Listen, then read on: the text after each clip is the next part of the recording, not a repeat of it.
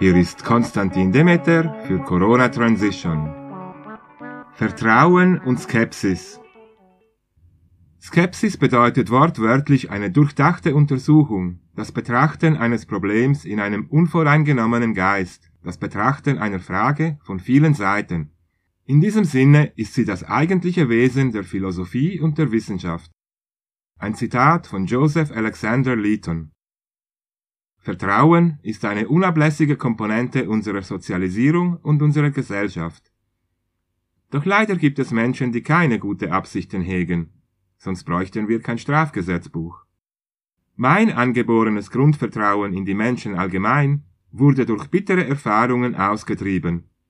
Ich musste lernen, dass das Leben eine heikle Gratwanderung zwischen Vertrauen und Skepsis ist.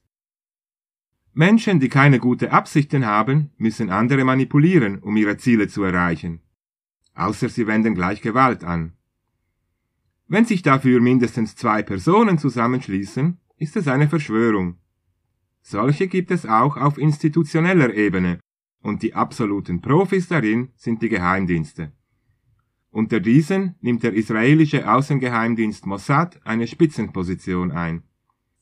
Frauen sind selbstverständlich beliebte Köder der Geheimdienste, um Männer einzufangen und ihnen brisante Informationen zu entlocken.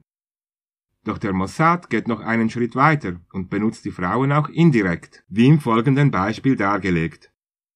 Der ehemalige Mossad-Agent Viktor Ostrovsky offenbart in seinem Buch By Way of Deception, wie viel Menschenkenntnis und Kreativität die Geheimdienste anwenden, um zu manipulieren.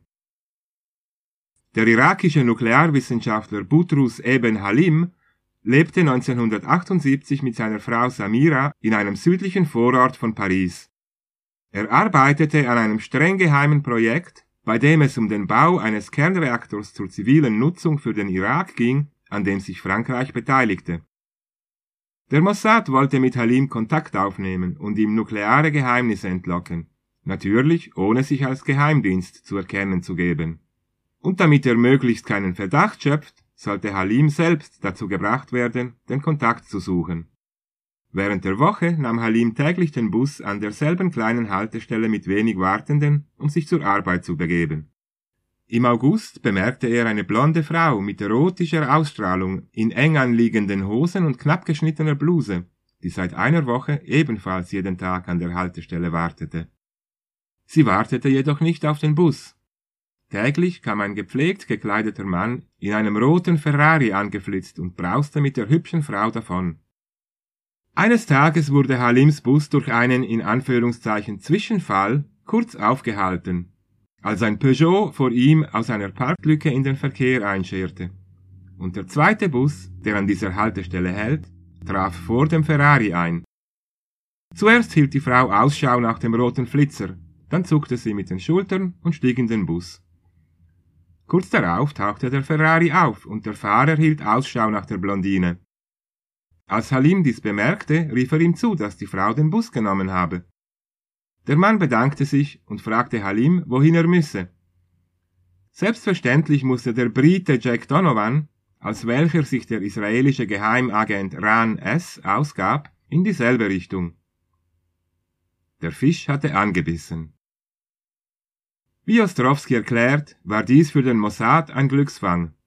Ein Teil der Operation Sphinx, die am siebten Juni neunzehnhunderteinundachtzig spektakulär endete, als israelische Jagdflugzeuge aus amerikanischer Produktion den irakischen Kernreaktor Tammuz siebzehn, oder auch Osirak genannt, bei Tuvaita außerhalb von Bagdad zerstörten. Das Bombardement lief unter dem Namen Operation Opera oder auch Operation Babylon.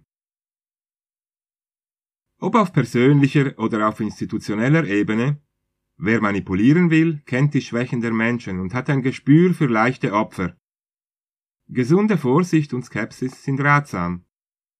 Wenn Triebe oder Emotionen, wie zum Beispiel Angst, mit im Spiel sind, ist es nicht immer unbedingt der beste Weg, dem Bauchgefühl zu folgen. Doch manchmal eben schon. Diese Entscheidung jeweils richtig zu treffen, kann im Leben ausschlaggebend sein. Dieser und ähnliche Artikel finden Sie auf corona Bindestrich transition Punkt org.